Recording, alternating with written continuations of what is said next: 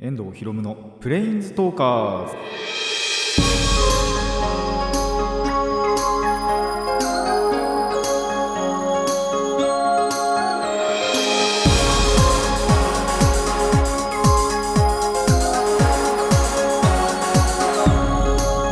ラジオの前の皆さんこんにちは。遠藤博夢のプレインズトーカーズ。パーソナリティの遠藤博夢です。この番組はマジック・ザ・ギャザリングのプレインズウォーカーたちがさまざまな世界へ旅できるかごとくさまざまな話をしようという番組です。あのー、まあ僕の中の話というか12月に入ってからですねやっぱバイトが少し混んできたなっていう感じがやっぱしますね。混み始めたなっていう感じがします。まあこれぞ年末っていう感じかなっていう本当そんな感じがするなと。まあこれに関してはねやっぱなんとか乗り切れればいいなという感じなんですがあのー一応僕のところではやっぱ流行ってないんですよね。あのインフルエンザがねそろそろもうやばいと。まあそんなに周りの話聞くわけじゃないんですけどでもやっぱりその学級閉鎖になってる学校とかってもう結構いっぱいあるじゃないですか。で僕なんかそれこそもうあのー予防接種打ちましたし僕とあとお父さんと妹かな？3人は打って多分お母さんも打ったと思うんですけど。なんで大丈夫かなとは思うんですけどそんなインフルエンザに関するまあ豆知識というかあのー結構今年すごい早めにやっぱ流行ったらしいんですよね。僕全然分かんなかったんですけど。8月とか9月とか。あいや9月10月ぐらいからかな。やっぱ例年その1月2月とかの冬の真冬日っていうかっていう入ってから流行るのが、あのーすごい早めにそれこそ11月とか10月11月にはもう流行り始めたみたいな話をテレビでしててじゃあなんで流行ったのかっていうとまあそもそもインフルエンザのウイルスってその一年中どっかでは生きてるらしいんですよ。でその地域地域にをぐるぐる回って今のこの時期ではここで発症みたいな。でこの時期になるとこっちで活性化するみたいな。っていうのがあるらしいんですけどそれが日本で早くなった理由としてまあ外国の方が持ち込んだと。いうのがあるんですがじゃあなぜそんな一気に持ち込まれたのかっていうとラグビーのワールドカップですね。ですごいいっぱいやっぱ人来たじゃないですか。それによって、えー、と持ち込まれた可能性があるんじゃないかと一説ではあるんですけどね。もちろん、あのーこれが確実ってわけじゃなくてそれが一説っていうのをテレビで聞いてあなるほどなって言って納得はしました。なんで皆さん、あのーもうすでに手遅れかも しれないんですけどもやっぱ早め早めにね予防接種は打つといいんじゃないかなと思います。でこれまた予防接種の、あの豆知識なんですけど発症っていうかその完全にワクチンがその体の全体に回り始めるというか回りきるのが結構打ってから23週間とからしいんですよ。なんで今から打っても手遅れかなっていう感じはするんですけどもまあやっぱ打っとくにね越したことはないんじゃないかなって思いますので打てるとあの余裕のある方はやっぱ打った方がいいんじゃないかなと思います。やっぱ打つと打たないと違うんじゃないかなって思います。僕実感したことはないですけどさすがに。なんですけどまあやっぱね備えあれば憂いなしとかはさすがに言うじゃないですか、まあ、でもうすでに流行り始めてるものなんで今から打っても遅いんじゃないかとも思うんですけどもまあね本当に打っといた方がいいっていうのは結構聞く話でそれこそ会社勤めの方なんかはやっぱ休めない時ってあるじゃないですか。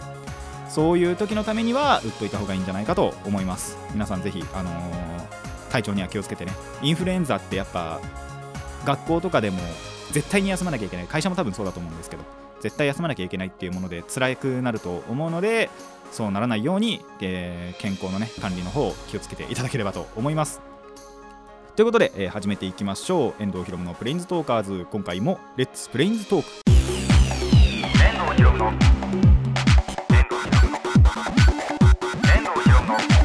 プレインズトーカーズ改めましてこんにちは。遠藤ひろむです。まああの今回のこの原稿を書いてる時なんですけどもあいや書く前だなもう。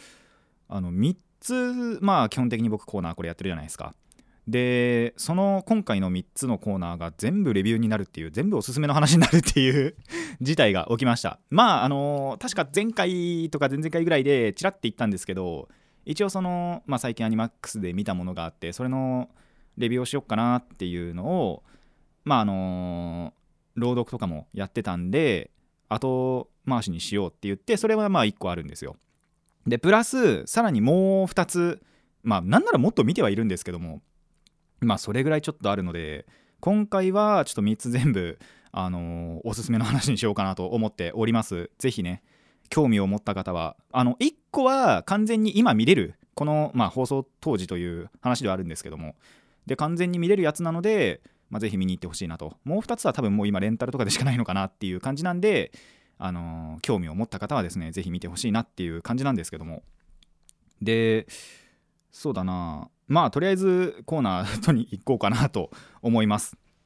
というわけで、あの3つ通してこのコーナーいきます。おすすめの話。ということでまあこれ、まあ、最初に紹介するのは本当一番最近なというかもう本当につい先日に見てきたものなんですがえっ、と12月の何日だ？7日 ?6 日か ?6 日ですね。6日に、えー上映が開始されました。ルパン三世ザ・ファースト。こちらをね見てきました。映画館でちゃんと。でなんだろう。まあこれ先にじゃああれから行こうかな。あのーまあちょっとした先にからあらすじから行くとそのお宝のねありかを示す日記であるブレッソンダイアリーというのを巡る物語になります。でこれに関してはそのアルセーヌ・ルパンルパン一世ですね。ルパン今のルパン三世のおじいちゃんにあたるアルセーヌ・ルパンも解けなかったとされる謎をルパンが解き明かそうとするんですけどもまあそれを狙うね軍事組織というのも出てくるわけですよ。なんでその動き出す軍事組織と敵対しつつもちゃんとそのブレッソンダイアリーの謎も解けるのかみたいなそういう話になっております。でまあさすがに分かる方いると思うんですけどもあのルパンシリーズ初のフル 3DCG ということで。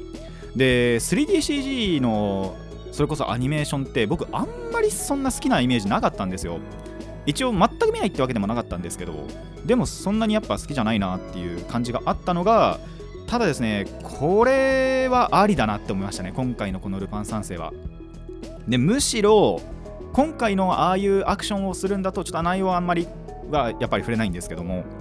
むしろその 3D3DCG じゃないとあのーアクションのねそれこそシーンとかがしょぼくなるなというのは思いました。これ普通のアニメーションではやっぱできないことを。まあ逆にその 3DCG だからこそ動かせるような動かし方を多分してたと思うんですけども。でもそういうところがちょっとあってでそれがでもやっぱりちゃんとルパンとして動いてるとか。まあ他のキャラクターとかも 3DCG だからこその特有のその動きとかっていうのをちゃんとしてたのでそういう点では全然ありだなと思いました。映画としてというか作品としてというか。っていうのはありだなと。今回のでこれでそれこそ 3DCG のアニメものによってはちょっと見ていこうかなって思うぐらいその好感度とかがちょっと上がりましたね。でやっぱりねあのーこれぞルパンだなっていう感じの練りに練られたストーリーっていうのがねやっぱ良かったなって思います。もちろんあの内容全部には触れないんですけどもあのまあこれは個人的なまあ好き好きというか好みというかなんですけどそのどんどんどんどん謎をこう解き明かしていく。あの謎解きのような構成っていうのが僕結構好きなんですけどだから多分ルパンとかも好きなんですけどそれとかあと結構そのルパンとあとまあゲストキャラであるレティシアっていうキャラがいるんですけどもこの2人に関する過去も徐々に徐々に明かされていって一つその1個交差点ができたところがすごいよくってそこのところがやっぱ引き込まれていく感じがしていいなと。まあそこが本当にそのそれこそそのシーンは本当ロマンティック成分っていうのがすんごくあってあのーあこういうルパンもあるんだなっていう感じはしましたね。しかもそれがちゃんと 3DCG で見れたっていうのもまたいいものだったなと思います。でこれちょっと音楽の面に行くとその古山古山生にはん？古山勢か。古山勢にはちょっと嬉しい音楽っていうのがあったんですね。あのよくまあそのルパン三世のテーマといえば分かると思うんですけどあの有名なのあるじゃないですか。あれのオープニングの方じゃなくその劇中歌として使われるジャズアレンジが僕すごい大好きでそれ流してくれたの本当よかったなって思います。あの詳しく知りたいって方はまあ大々金曜ロードショーであるあのカリオストロの城とかを見ていただくと分かるんですけどあれの音楽大好きなんですよ。80だったかな確かルパン三世のテーマ。80年80年だったと思うんですけどそれなんかがやっぱりその大好きなんでそういうのも流してくれたオープニングと別でなんですよやっぱり。流してくれたのは良かったなと思います。本当にそのちゃんとルパンだったんですよストーリーとかも全部含めて。ルパンでちゃんとありながら本当 3DCG も活かしてるっていう本当にいい作品だなと。でまあその今言ったところのなんだろうストーリーもそうだしあと音楽なんかの面もそうだしまあちゃんとルパンとしてのかっこよさとかもまあ他のキャラも当然そうなんですけどもそういうのもちゃんとあったのでそれこそそのまあ、ルパン全く知らないって人はやっぱいないじゃないですか。でもそんなにその作品をそんなにいっぱい見てないから前提がわからないとかそういうのは絶対あのー、気にしなくていいぐらい初心者でも全然楽しめると思いますしあのー、ルパンをねすごいいっぱい見てるっていうもう上級者の方までどんな人でも楽しめる作品だなと思いますので。でちょうどやっぱりこれまあアップされてる前後では絶対まだやってると思うので。でその 3DCG のやっぱりアクションの面を見るんだと映画館ちゃんと行った方がいいんじゃないかなって思います。あの音響とかのねも含めてあと映像のなんだろう動きとかも合わせるとそのテレビ放送でやるものよりはちゃんと大きいスクリーンで見る方がいいと思いますので、あのー、まだ見てないよという方はぜひあの劇場まで足を運んで見ることをお勧めします。ぜひ見てみてください。以上おすすめの話パート1でした。遠藤ひろむのプレインズトーカーズ続いてもこちらです。おすすめの話パート2ということで、えー、パート2では何を紹介していくかと言いますと、えー、機動戦士ガンダム MS イグルというものを、えー、ご紹介していきたいと思います。これは、えーと、第1作目が2004年ですね。10年以上前です。15年前です。の作品で、で、えっと、第3期まで一応あって、最期っていうのかな、まあ、3シリーズ一応あって、その第1期、えー、機動戦士ガンダム MS イーグル1年戦争記録がその2004年、えー、目視録0090あ違う0079が2006年。で MS イーグル2重力戦線というのが2008年に、えー、放送放送じゃねえんだなこれ。OVA の作品なんで DVD の発売とかが、えー、されていますと。でなんとこれなんですけどあの別にルパンと関係させるわけじゃないんですよ。本当にこれを見てからその後にルパンを見に行ってるんであの特にそのなんだろう関係づけるわけじゃないんですけどなんとこれもあの機動戦士ガンダムの中での、えー、フル 3D フル 3DCG の作品なんですね。まあ2000それこそ最初は6年に放送でまあそれを最近そのアニマックスで見る機会があって見たっていう話なんですけどえー、こちらも 3DCG の作品になっております。で話としては一年戦争の時代の話えーと、ファーストガンダムですね。一番最初の機動戦士ガンダムの時の、えー、お話でまあ裏の話っていうのかな。で、えーと、その第1第2シーズンは、えー、ジオン側の兵器が中心で、えー、第603技術試験隊っていうところでその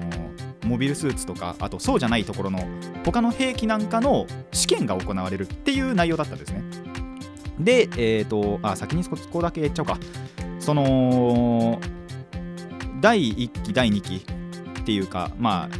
2以外って言えばいいのかな。それの2つは物語がつながっていて、えー、オリバー・マイっていうキャラクターが中心になるんですよ。でそれこそガンダム作品の中で珍しいと思うのがこのオリバー・マイっていうのがモビルスーツ乗りじゃないんですね。それこそ普通のそのガンダムの作品ってアムロ・レイっていうガンダムに乗るパイロットがいてそれが主人公で動かして戦っていくじゃないですか。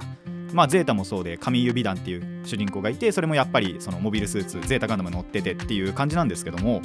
このオリバー・マイというのは技術,、えーと、技術顧問っていうことでその兵器の、まあ、開発とかそっちに携わる人なんですよ、まあ、もっと言うならその評価をする人。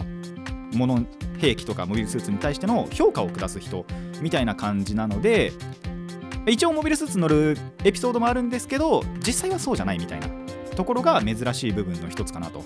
でそのモビルスーツの評価を通してそのそもそもパイロットの人間性だとかあとは、まあ、軍の上下関係だとか、まあ、これはどのガンダム作品でも大体描かれることなんですけど、まあ、軍の上下関係だとかあとま戦争というものそのものですね。っていうのが学べるものなんじゃないかなと思います。でやっぱりその一番最初に言ったなんだろうなモビルスーツとあとそれに乗る人あのモビルスーツ乗りというかそこが結構魅力的だなというか個性がすごい濃いんですよねそれぞれ。でモビルスーツそのものもすごい個性のあるのがあるんですけど例えばそもそもそのモビルスーツというものが開発される前って艦隊戦って言ってその船と船で宇宙船と宇宙船で戦うっていうのがメインだったんですけどやっぱりその近づかないと相手に当たらない。だけど近づきすぎると相手からも当てられちゃうっていうのを克服するために長距離の狙撃砲を開発するっていうエピソードが一番最初なんですね。ヨルムンガンドっていう兵器なんですけど。ただそれは結局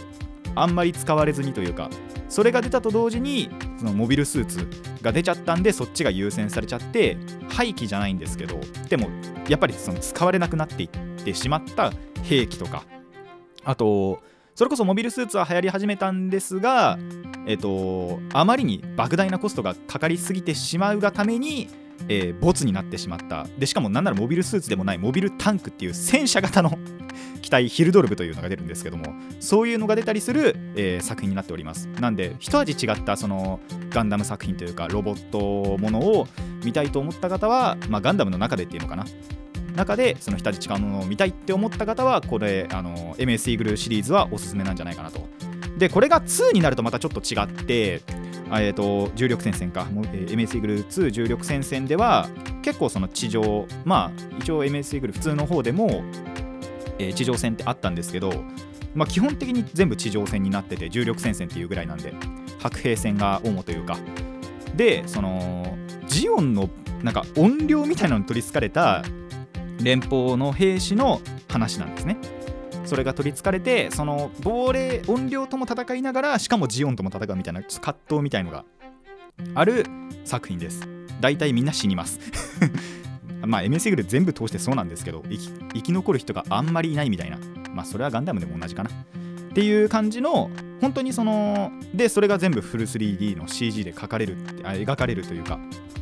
っていうのが、まあ、この MS イーグルシリーズ全体通しての、えー、魅力かなと思います。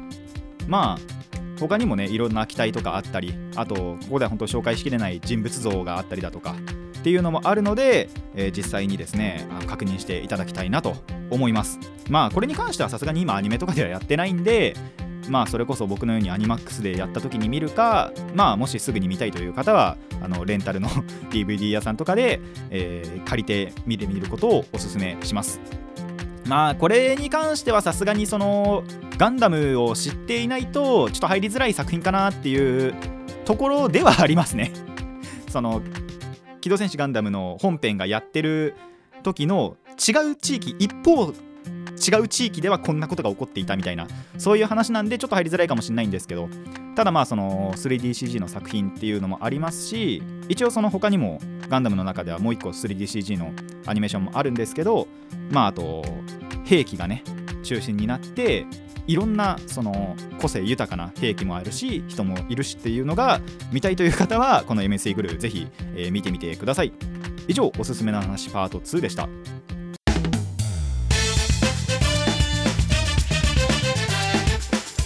遠藤ひろむのプレインズトーカーズ最後もこちらです。おすすめの話パート3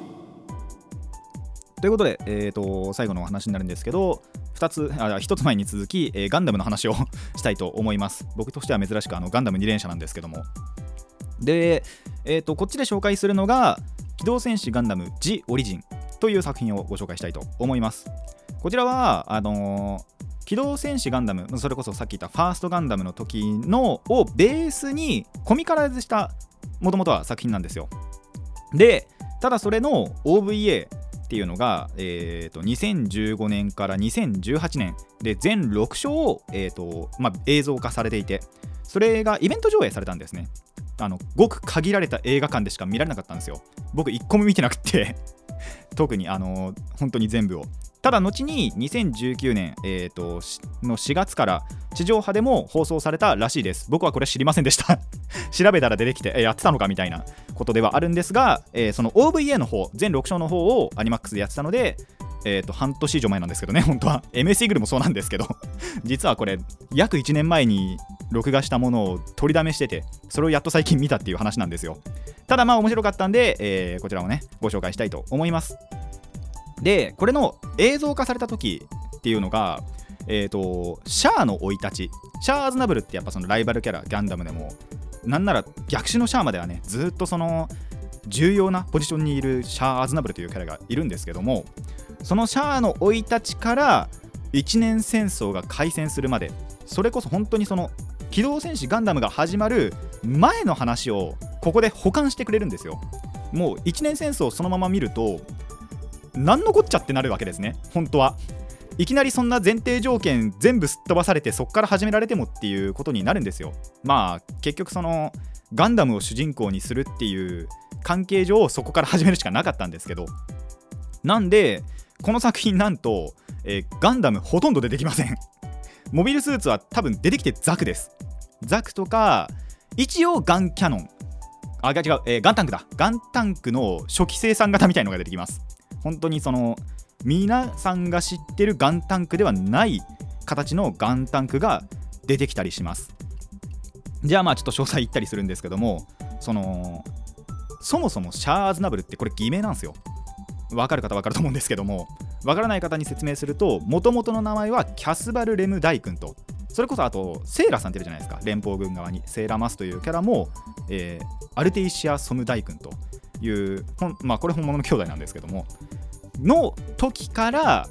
あのどんどんどんどんそれこそ成長していって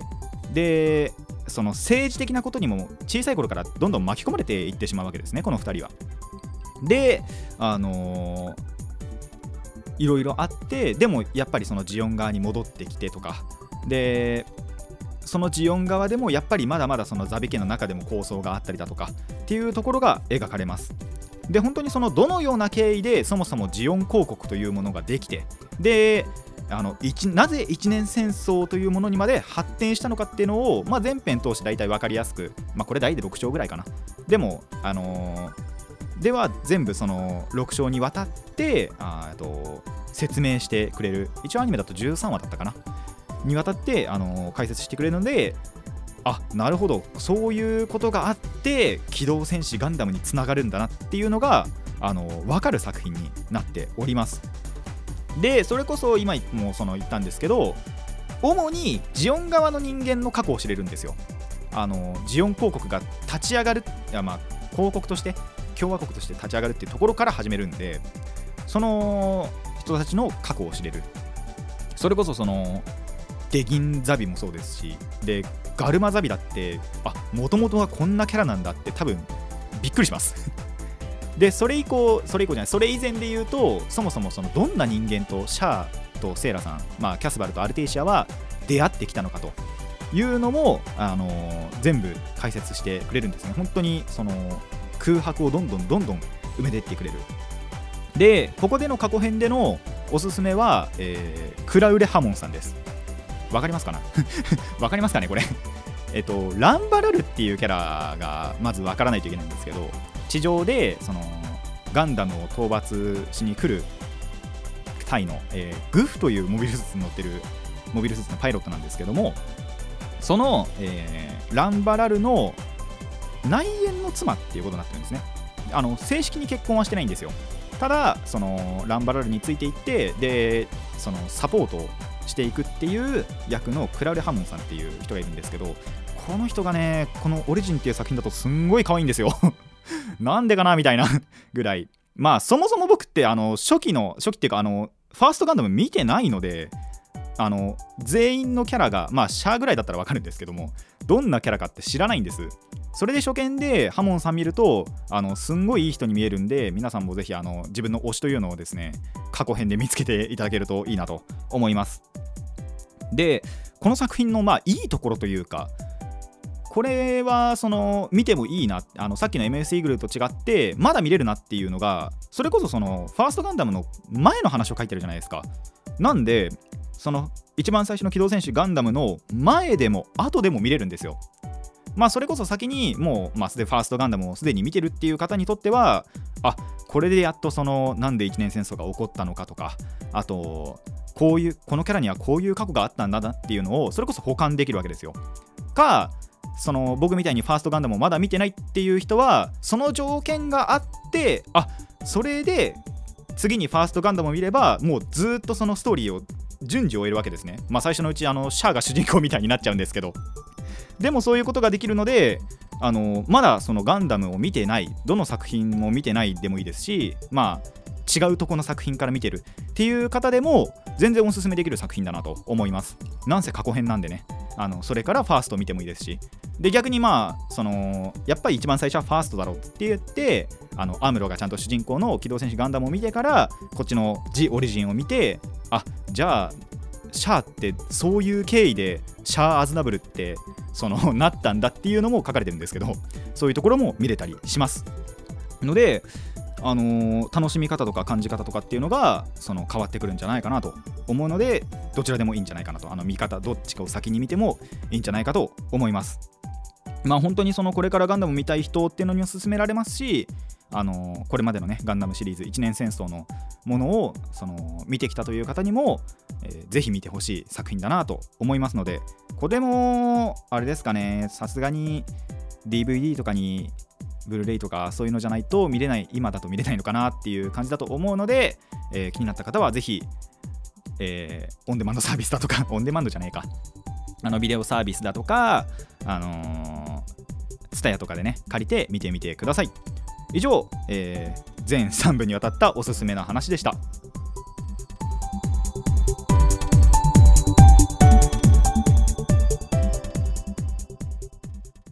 遠藤ひろむのプレインズトーカーズそろそろお別れのお時間になってまいりました。まあその3作ね 今回は ご紹介したわけですけども本当にあのルパンはねもう本当に最近のというか今ちょうどやってるやつなのでぜひ見ていただきたいなとやっぱスクリーンで見た方がいいんじゃないかなってさっきも言いましたけど思いますね。あのとにかく動きとかもいいですしあのストーリーも音楽も全部いいのでぜひぜひ見に行ってみてください。でガンダム2つに関してはあそうえっと M, M スギルじゃねえや。オリジンの方ですね。ジオリジンの方でちょっと言い忘れたのが確か漫画版の方ではあのーちゃんとそのファーストのところの完結まで書いてたはずなんでもしその6章全部見て、まあ、過去だけじゃ足りねえよという方はもうコミックスも買うといいんじゃないかなと 思います。確かもう完結してたはずなんで、あのー見たいという方はそちらもぜひご確認ください。全24巻とかだったかな確か。あんまり覚えてないんですけどそっちあのそっちに関しては。コミックに関してはあんまり覚えてなくてとにかくアニメーションだとそのファーストが始まる本当に前まで。なんならそのなんだっけな最後にあの字幕かなんかで「Continue to Gundam」みたいなこと確か書かれてあると思うんであの続けてやっぱり見てみるとまた違った見方とかができるんじゃないかなと思いますのでぜひぜひあのどんな見方でもね もちろん構わないと思うんですけど見てみてくださるといいんじゃないかなと思います。でもやっぱ個人的にハモンさんもそうですけどやっぱランバラルもすごい好きになりましたしあの小さい頃のアルテイシアも結構可愛いんですよ。とかあとそうシャアのお母さんなんかも触れられてなかったんですけどこのえっと G オリジンではやっぱり触れられてたりとかもするのでてかなんなら出てくるんでちゃんと。あのアストライヤー様っていうのが。っていう人が出てくるのであのそういったところも気にして見ていただけるといいなと思います。なんなら MS イーグルも一瞬だけシャア出てきます。まあシャア出てこねえな。シャアザクが出てきます。それも出てきたりもするんですけどあのまあ基本的にはそれ以外のやっぱりモビルスーツとかだったりあのモビルスーツじゃない兵器とかまあえっ、と MS イグル2になると本当にその個人人間の話とかにもなってくるんでまあなんだろう一つの作品としてそういった人間性とかの内面とかを見たいという方でも、えー見ていいんじゃないかなと思います。ガンダムだからといって、あのー全部が全部ロボット出てくるわけじゃないんで。なんでそういったところでも見ていただけるとあ戦争ってこうなんだなとかもう絶対やっちゃいけないのとかいうのも知れますし、あのーあこういう人間目指そうみたいなっていうのも多分出てくると思うのであのそういった面で見ていただけるといいなと思います。ぜひね、あの少しずつでもいいんでガンダムやっぱ触れられていくと面白いものに出会えるんじゃないかなと思うのでぜひぜひ見ていってみてください。えーこの番組ではお便りを募集しています。疑問や反論意見はもちろんのこと朗読してほしい作品も募集しております。どのお便りもラジケスネットのメール送信フォームまでお寄せください。たくさんのお便りお待ちしております。それでは今回はここまでといたしましょう。遠藤ひろむのプレインズトーカーズ。ここまでのお相手は遠藤ひろむでした。また次回もレッツプレインズトーク